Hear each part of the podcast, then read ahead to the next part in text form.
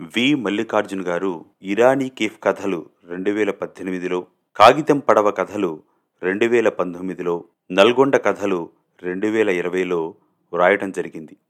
వారి మాటల్లో రెండు మాటలు ఇక్కడ నేను ఈ కథలు రాద్దామని కూర్చున్నప్పుడు కావాలనే ఈ బాల్యాన్ని దోలాడుకుంటా పోతున్నా కదా చిన్నప్పటి ఊరు కళ్ళం ముందల్నే తిరుగుతుండేటిది. ఇప్పటి ఊరితోటి ఆ పాత ఊరిని పోల్చుకుని చూసేటోణ్ణి.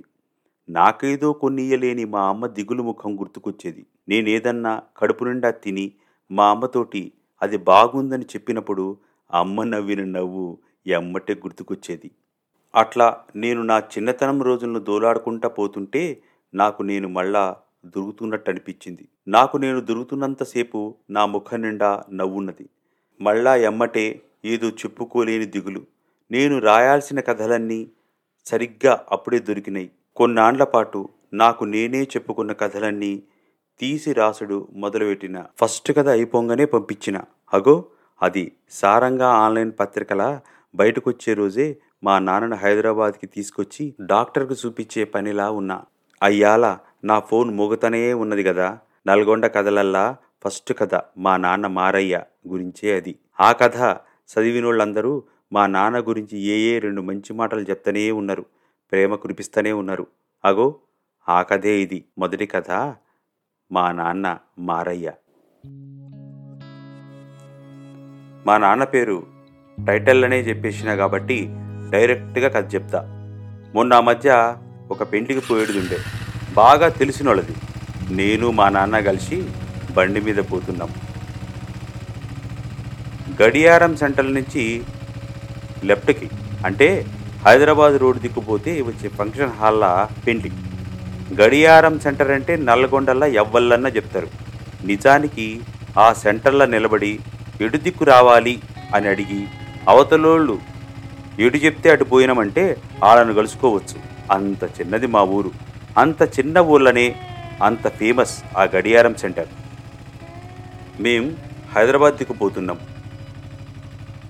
చిన్నగా చిన్నగా బోనియి అన్నాడు మా నాన్న. చిన్నగానే పోతున్నాం కదనే? అట్లా కాదు. ఆ? నువ్వైతే చిన్నగా బోని ఈయన్నేరా ఈయన్నే ఉంటాడు ఎన్నాండాయే చూసి అన్నాడు. ఎవలే? నాతోటి ఏం మాట్లాడకుండా ఈ ఐదు వందల మీటర్లు దూరం అంతా ఈడ్నే ఈడ్నే అనుకుంటా మొత్తానికి దొరకబట్టిండు. గడియారం సెంటర్ అని చెప్పినా కదా మా నాన్న తన జీవితకాలం అంతా ఆ సెంటర్కి ఇటుపక్కనే బతికిండు. మర్చిపోయి ఎప్పుడైనా హైదరాబాద్ రోడ్డు దిక్కు పోవాల్సి వచ్చినా ఒకప్పుడు ఇంత ఊరెక్కడిది? ఇదంతా అడవే అనేటోడు. అట్లా ఇటుపక్కనే మొత్తం ఊరు అటుపక్కంతా అడవి ఉన్న కాలంలా నల్లగొండకి పారిపోయి వచ్చిండంట మా నాన్న. ఎన్నేళ్ళ కిందటి ముచ్చట? అని అడిగితే అది చెప్పలేడు. నీకెన్నేళ్ళుంటాయే అంటే డెబ్బై ఉండవా అంటాడు. ఏహే నీకు డెబ్బై ఉంటాయా అని నాన్నకంటే పెద్దోళ్ళు ఎవళ్ళన్నా అంటే ఉండయే అని నవ్వుతాడు. ఆధార్ కార్డుల డెబ్బై మొన్న ఆరోగ్యం బాగాలేదంటే డాక్టర్ కాడికి పోయినప్పుడు ఆయన రాసిచ్చిన ఓపీ చిట్టిల డెబ్బై ఐదు బస్ పాసుల అరవై ఐదు ఇట్లా ఒక్కో దగ్గర ఒక్కో వయసుంటుంది. చదువుకోలేదు పైసల లెక్కలు తెలవదు. ఈ కాగితం ఐదు వందలు ఈ కాగితం వంద ఇది పది ఇది యాభై అని తెలుస్తుందేమో కానీ అవన్నీ కూడి చెప్పాల్సి వస్తే చెప్పలేడు. మా పెద్దక్క పెళ్ళికి డెబ్బై వేలంటున్నారే కట్నం అని ఎవలో అంటే డెబ్బై ఆడిస్తామే భూమి అమ్మితే లచ్చొస్తాయేమో అంతవరకైతే ఇస్తాం. అన్నాడంట. అట్లా ఉంటుంది మా నాన్న కథ. సరే నల్లగొండకి పారిపోయి వచ్చిండని చెప్పిన కదా అప్పుడు ఒక పెద్ద బంగ్లాల ఆప్కారాయన దగ్గర పనికి చేరిండు. నెలకి ఏడు రూపాయల జీతం మూడు పూటల అన్నం. మా నాన్న పక్కగుంటాడు. గట్టిగా గాలుస్తే కొట్టుకుపోతాడు. ఈడేం పని చేస్తాడు? అన్నాడంట ఆప్కారాయన పనికి పెట్టుకునే ముందల. కానీ ఎట్లనో చేరిండు. అప్పటికి చిన్న పిల్లగాడైనంట. ఊర్లో మా తాతకి పెద్ద ఇల్లు. భూములున్నా కూడా మా నాన్నని మంచిగా చూసుకోవడానికి ఎవ్వలూ లేకుండే. మా నాయనమ్మ చచ్చిపోయినాక ఇంకో పెండ్లి చేసుకున్నాడంట మా తాత. ఇక మా పెద్దనాయన కథ వేరే. అది ఇక్కడ చెప్తే అయ్యేటిది కాదు. అట్లాంటి ఇంట్లో ఉండలేక బయటపడ్డాడంట మా నాన్న. ఇల్లు భూములున్నా తింటానికి లేని పేదరికమాయ గట్కా గంజి అదే బువ్వ. ఈడ నల్లగొండలోనేమో మూడు పూటలా వరి అన్నమే పెడుతున్నారు. అమ్మ ఈడ రోజు వరి అన్నమే పెడుతున్నారు కదా అనుకున్నాడంట మా నాన్న. కాకపోతే ఏదైనా పని చేయకపోతే కుక్క గొట్టుడు కొట్టేదంట ముసలామె. ఈ పని ఆ పని లేదు. అన్ని పనులు చేసిండంట. డెబ్బై ఏండ్ల మా నాన్న చేయి చూపెట్టి ఇంత ఒంటిని చిన్న పిల్లగాడిని ఈ చేతులన్నీ కాయలు గాయంగా పనిచేసేటోడిని అని చెప్పుకుంటా అటెమ్మట చెయ్యి మూస్తాడు. ఇక కొన్నాళ్ళు అక్కడే పనిచేసిండు నెల జీతం వచ్చే పైసలన్నీ అబ్కారాయన చుట్టం ఒక ఆయన ఉంటే ఆయన దగ్గర దాచిపెట్టిండంట అవన్నీ అట్లనే ఉంటున్నాయి. నల్లగొండకు పారిపోయి వచ్చినప్పుడు దగ్గర చేసి ఈ పనిలో పెట్టిన అప్పయ్య తాతే పెండ్లి సంబంధం చూసిండంట. ఇక కూడబెట్టిన పైసలన్నీ తీసుకపోయి పిందారడ కావలసిన సామాన్లు కొనుక్కొని అప్పట్లా ఊరికి బస్సులు లేవంట. విజయలక్ష్మి ట్రావెల్స్ అని ఒకటి ఉంటే అదెక్కి ఆ సామాన్లు పట్టుకుపోయి ఊర్లో పడ్డాడు. మంచిగా పిందారాలు చేసిండ్రు. ఆ తర్వాత ఏమున్నది? మా అమ్మను చూస్తానికి ఎక్కడ నేరళపల్లి ఎక్కడ వింజమూరు అంత దూరం ఒక పెద్ద ఆయనతోటి నడిమిండు. మా అమ్మని చూసుకున్నాడు. పెండ్లయింది. పెండ్లైన కొన్నేండ్లకు మా ఇంటికాడ కొండచల్మబాయి ఉన్నది. దాంట్లో నీళ్ళు తూడి ఇండ్లల్లో పోసే పని పెట్టుకున్నాడు. పెద్దక్క అన్న పుట్టిండ్రు అప్పుడే. కొండచల్మబాయి కాడ నీళ్ళు తీసే పనిలా ఉన్నప్పుడే ఓ పెద్ద కథ అయింది అది తర్వాత చెప్తా గాని అది అయిపోయినాక పది నెలలు ఖాళీగా ఉన్నాడు.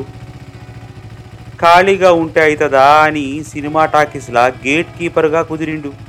గేట్ దగ్గర టిక్కెట్లు చింపి జనాలను లోపలికి పంపించే పని అయ్యనదే. ఊడ్చే పని కూడా అయ్యనదే.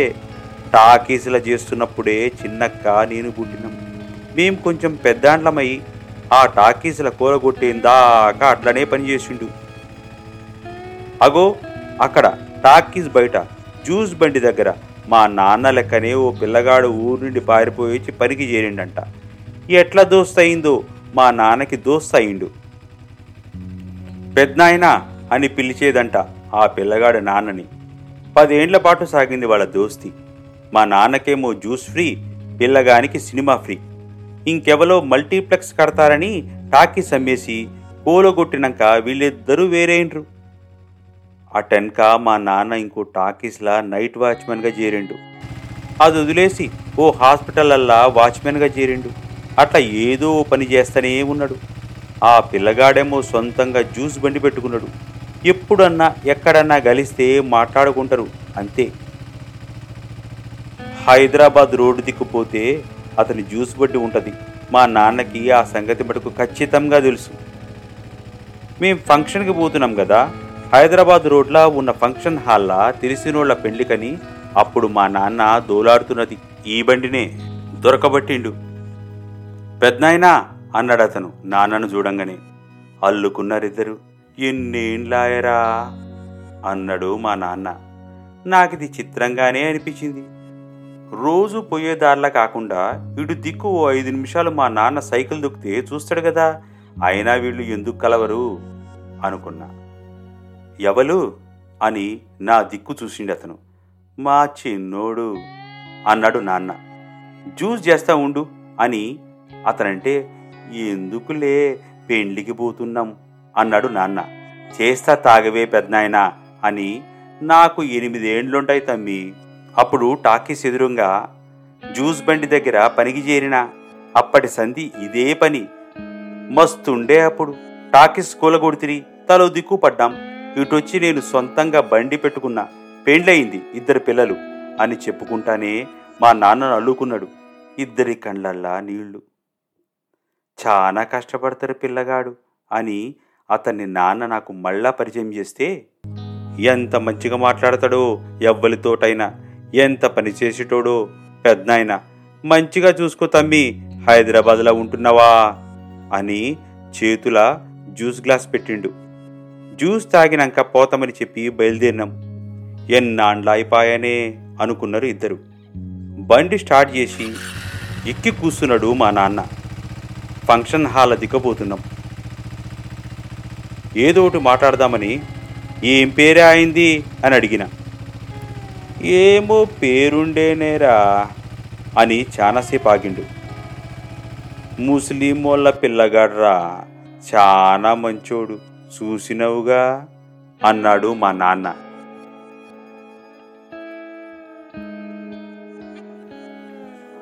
విన్నారుగా? మా నాన్న మారయ్య కథ.